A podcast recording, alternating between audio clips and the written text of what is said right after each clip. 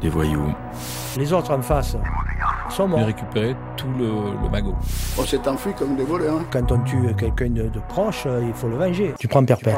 Voilà, c'est comme ça qu'on l'a tapé les Des Holton. mauvais garçons. Je le cloue carrément. La vie de braqueur, c'est la vie de guerrier. hein. Je l'achève. Il y a deux gars qui viennent vers moi, qui me saluent, qui me disent on sait qui tu es, et bravo pour ce que t'as fait. Je m'approche.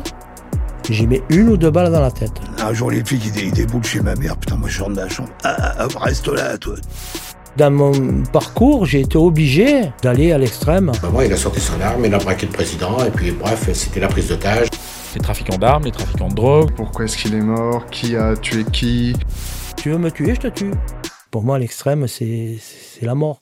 la nouvelle série euh, podcast par À suivre. Donc À suivre, c'est le programme de Arte Radio qui encapsule plein, ils en sont à plus de 1000 épisodes. Donc euh, ils encapsulent des séries, c'est des séries documentaires de je sais pas 2, 3 à Ça euh, varie 10, 12 beaucoup, ouais. épisodes. C'est- ouais, c'est ça.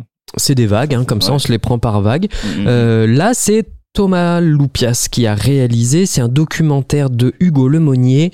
Euh, c'est Thomas Loupias et Charlie Marcelet qui ont réalisé.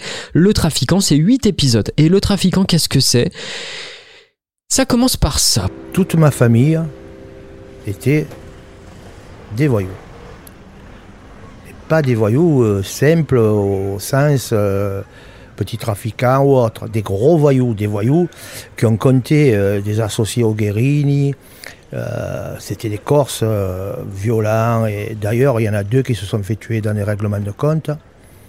Moi, j'ai été élevé par eux pratiquement, puisque j'ai perdu ma mère. J'avais trois ans et demi. Et là, on a Émile Diaz, Milou, rangé des bagnoles depuis une quinzaine d'années, qui a purgé ses peines. C'est un des derniers survivants de la French Connection. C'est une mémoire euh, du milieu marseillais. Il a 78 ans. Et là, maintenant, c'est... Il est dans la phase de sa vie où il a sorti son autobiographie en 2015, je crois. Et il est dans cette phase de vie où il a envie de, bah, de témoigner, en fait. Parce que c'est le témoin d'une époque, c'est le témoin d'une culture, c'est le témoin d'une tranche de vie. Euh, L'époque où les Corses et les Corses installés à Marseille n'étaient pas simplement comme aujourd'hui entre guillemets une plaque tournante, une, un, espèce de, de hub logistique euh, pour tout type de trafic, mais ils étaient eux à l'origine et en maîtrise du plus gros trafic d'héroïne mondial. Mm, mm. Quand on le dit comme ça, je ne sais pas si on doit en être fier. Savoir-faire français. ou si on doit euh, être euh, voilà un peu un- si ça, ça doit un peu gratter. Donc je suis rentré dans ce truc. C'est huit épisodes d'une quinzaine de minutes. Euh, c'est du tour- du monté où c'est lui qui raconte son histoire. Donc on est vraiment immergé. Et il a une gouaille incroyable. Vous avez écouté vous ce ce, ce programme en entier ou pas? En entier, ouais. Moi, pas en entier. J'ai écouté les premiers épisodes. Après, euh, moi, je trouve ça toujours un peu long au bout d'un moment, les histoires de voyous. Donc, euh, c'était un peu... euh, je suis pas rentrée dedans à 100%. Ok. Euh, mais par contre, je trouve que c'est vraiment étonnant, en fait, la manière dont c'est euh, raconté. En fait, c'est vraiment, comme tu dis, une page de l'histoire un petit peu, où euh, c'est un banditisme à l'ancienne qui vient nous, racon- enfin, nous être raconté. Et c'est étonnant, en fait, de se dire aujourd'hui, quand on imagine les voyous et les bandits, enfin, les bandits, c'est même un peu désuet comme mot aujourd'hui, euh, mais quand on imagine les voyous, on se dit euh, que c'est forcément des gros Américains euh, qui gèrent des, des énormes trafics, euh, peut-être même un peu au Brésil, etc. Enfin, on, on imagine quelque chose de très loin. Et là, se dire que c'est quelque chose qui était en France, et comme je disais, savoir-faire français, finalement, c'est étonnant de se dire le plus gros trafic mondial d'héroïne, c'était en France. Ouais. Et ça semble assez loin aujourd'hui. On voit plus trop de trafiquants comme ça, euh, aussi énormes en fait, euh, en France. Mm. Ouais, on a l'impression qu'il se ferait choper tellement rapidement aujourd'hui. C'est ça. quoi. Ouais. Et Ah. qu'il y aurait plus un côté euh, technologique et informatique dans le banditisme d'aujourd'hui. Oui. Alors que lui, c'était tellement à l'ancienne, les coups de pression. Le... En fait, c'est celui qui a le plus de charisme qui Mhm. gagnait, quoi, limite. Celui qui a le plus de courage, quoi. Alors lui, ce qu'il dit, euh, il y a un truc qui m'a fasciné quand euh, je l'ai écouté. Premier truc, c'est qu'il il explique que si lui, il est là pour raconter l'histoire, c'est que à chaque fois qu'il devait en rester qu'un, c'est lui qui est resté. Ouais. Parce qu'on est dans un monde extrêmement violent. On est dans le banditisme corse des années. Alors ça a commencé dans les années 30, 50. Lui situe plutôt son histoire dans les années 60, 70. C'est un monde extrêmement violent. On imagine les ports de Toulon, vraiment, euh, c'est les vieux rades pourris, euh, c'est la prostitution, c'est les marins, c'est des plaques tournantes. La communication, c'est pas celle d'aujourd'hui. Hein. On n'est pas dans une forme instantanée de, de, de partage d'informations. Donc beaucoup de choses se passent dans les boui beaucoup de choses se passent sous le manteau, beaucoup de choses se passent la nuit dans ces ports là. Donc on imagine cette cette atmosphère. On a la Corse et les familles corses qui règnent euh, sur le banditisme. On a un, quelque chose qui est plus très très clair comme frontière entre euh, la politique euh, enfin le système politique, le système judiciaire, le système du banditisme.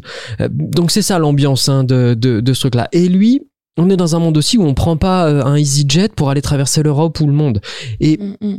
tout ce qu'il décrit dans les premiers épisodes et que je trouve fascinant, c'est la façon dont il saisit les opportunités. Et dès le début, lui, il explique que moi, je suis quelqu'un qui a toujours su. Ah oui, alors je, me le suis noté parce que ça m'a vraiment fait. Euh, il dit moi, quand je vais dans un pays étranger, je reste pas longtemps fauché. Je trouve toujours rien, rien que dans les yeux, je vois avec qui je peux m'entendre. Et il commence à faire des petits business partout où il va. Et c'est un son, premier asset à lui, c'est qu'il est marin, parce qu'il est corse, donc il a le pied marin, et donc il part dans les bateaux. Et dans les bateaux, il commence par vendre des armes. Puis après, il y a la prostitution. Il, com- il comprend que s'il ramène de l'opium, euh, il pourra en vendre aux prostituées. Et puis, euh, il, explique toutes les combines pour pouvoir vendre un peu tout type de, matériel. Et en fait, là, effectivement, le savoir-faire, c'est euh, être malin, savoir planquer les trucs, puis avoir le bon réseau. Ouais, le contact. Mais ça, c'est marrant parce que c'est un lien aussi qu'on peut faire avec Marco Mouli, où euh, typiquement, lui, il a saisi des opportunités. Il savait même pas, en fait, finalement, ce qu'il faisait, mais il le faisait en se connectant à des gens, en allant rencontrer, parler avec d'autres. C'est vraiment un trait commun, pour le coup, euh, de vos deux voyous, pas du mien. Et, et- alors, un, des- un des, un traits communs qu'on a de tout, enfin la plupart des gens dont on parle aujourd'hui, c'est le côté international. Mm, mm. International, c'est fascinant la faculté que vont avoir ces mecs à aller détecter une opportunité dans un pays ou à aller se mettre en danger parce que il se met physiquement en danger quand Mm. il part en Turquie, quand il Ouais. part en Afghanistan, quand il part dans ces zones-là pour acheter. Alors lui, en l'occurrence, c'est la morphine base. Et donc on apprend beaucoup dans euh, ce podcast euh, comment se fabrique l'héroïne. À Donc c'est fabriquer de la drogue, ouais. Ouais. Et alors, un des trucs, je sais pas si toi, t'as, t'as, t'as, t'as tilté sur ce point, mais il y a un des personnages secondaires dedans qui est le chimiste. Alors, c'est pas, là, c'est pas nommément une personne, hein, mais c'est euh, la fonction de chimiste dans la fabrication de l'héroïne. Euh, et en fait, on, pour la faire simple, on, on achète où il trouve lui, et c'est son gros savoir-faire de la morphine base. Et puis si tu as cette morphine base, tu peux fabriquer de l'héroïne. Mais reste à avoir le labo avec le bon chimiste. Parce qu'il suffit pas de euh, d'appliquer une, une recette euh, ABCD pour faire euh, de l'héroïne de bonne qualité, On pense à Breaking Bad d'un coup, un peu. Ouais. hein. carrément, carrément. Bah ouais, ça, ça a été vraiment euh, euh, rentré dans la pop culture grâce à, à Breaking Bad. Mm, mm. Et là, on s'imagine euh, les années 70, des labos dans des zones euh, complètement euh, étirées. Et ce qui est fascinant, c'est qu'à un moment, il décrit les, les, les chimistes. Et il dit, euh, attends, je- euh, il dit quoi? Ça Ils aussi, étaient chauves et ils avaient un grand chapeau noir. non, c'était pas ça. Il dit euh, les chimistes, c'est de véritables artistes.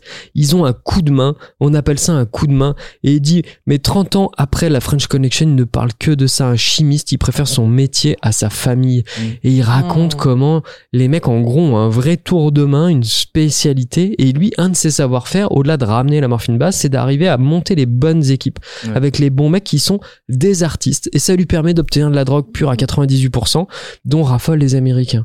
Mm. Et, et il rentre, et c'est très technique en fait. Donc il y a une dimension hyper technique aussi dans son savoir-faire à lui, je trouve. Technique et puis de casting aussi. Typiquement, quand tu dis euh, que son objectif à lui, c'était de fo- former la bonne équipe, ça, c'est un trait commun aussi euh, généralement sur les voyous, c'est que, bah, en fait, c'est un club de gens qui se réunissent pour braver la loi ensemble. Mm. Mais s'il y a un élément qui euh, est dysfonctionnement, qui est qui dysfonctionne pardon euh, dans dans le groupe, bah finalement il est vite repéré et après en fonction du code d'honneur qu'on lui applique, exécuté.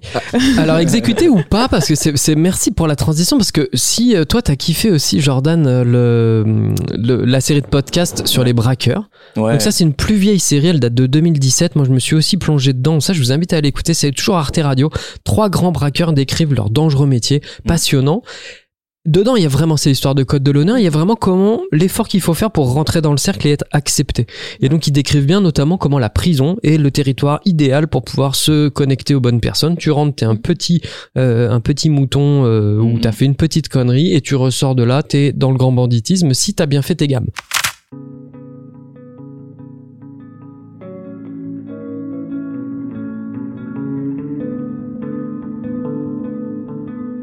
Donc je me retrouve dans une cour de promenade où là vous faites regarder un petit peu par, euh, par une centaine de gars. Puis il y a deux gars qui viennent vers moi, qui me saluent, qui me disent on sait qui tu es et bravo pour ce que tu as fait.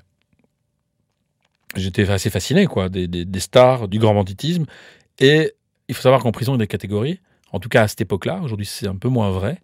Mais les gens du grand banditisme c'était une, une race à part. C'était des seigneurs, c'était des gens. euh, c'était le PSG, quoi. C'est quand vous jouez dans un club provincial, vous arrivez, vous, vous avez les gars du PSG qui vous disent euh, Viens jouer avec nous, bah, c'est un honneur. Et en fait, c'est- ce qui est dingue, c'est que t'as trois histoires là. Et en fait, ils expliquent comment ils sont rentrés dedans. Et en fait, après, ça devient comme, comme une passion, comme une drogue. En fait, ils n'arrivent pas à, à arrêter, tu vois. Ils sont toujours plus fins. Ils ont Oui, toujours... il y en a un qui raconte ça d'ailleurs, euh, qui explique que maintenant il fait du cinéma et que c'est un Ouais. peu sa nouvelle voie. euh, Jean-Pierre lui- Talieri, Voilà. c'est ça? Euh, Non, Taliaferri, comment il... Vas-y, vas-y, pardon. Mais en tout cas, c'est euh, celui qui explique que bah, finalement, à chaque fois qu'il faisait un braquage, bah, c'était une montée d'adrénaline Mhm. vraiment folle et qu'il a retrouvé ça aujourd'hui dans de l'expression artistique, mais que jusque-là, il avait que ce moyen-là euh, pour euh, ressentir ces émotions-là. Ouais, ils ont pas comme si c'était un sport, comme une activité, quoi. Bah d'ailleurs, Jean-Pierre Taliaferri, donc qui est le troisième série de podcast, c'est Le Tonton Flingueur, toujours sur Arte Radio, toujours à suivre, quatre épisodes, ça allez-y, c'est 4 fois 15 minutes, c'est juste énorme. Ah ouais. J'adore, j'ai adoré découvrir ce truc. Mhm. Personnage incroyable que vous connaissez forcément parce que effectivement, il est devenu acteur Mhm. d'une façon assez incroyable. Il le raconte bien euh, dans son épisode. Le mec a une trajectoire de, de bandit complètement folle et tout. De, fait, de fil en aiguille, il finit quand même en prison régulièrement. Et ça, c'est aussi un des gros enseignements. Je fais la parenthèse. Ils finissent tous toujours en prison. Et ils assument. Enfin, genre, ils Ah bah ouais, l'acceptent. bien Il sûr. y en a aucun qui disent, euh, ouais, c'est chiant. Enfin, Et puis des grosses peines. Hein. Ouais, ouais, ouais. Est-ce Et ils disent, bah, ouais, c'est le jeu, quoi. Est-ce que c'est pas juste parce qu'on n'a pas attrapé ceux qui, euh, ceux qui ont réussi finalement? C'était deux. C'était trois. Podcast à lâcher.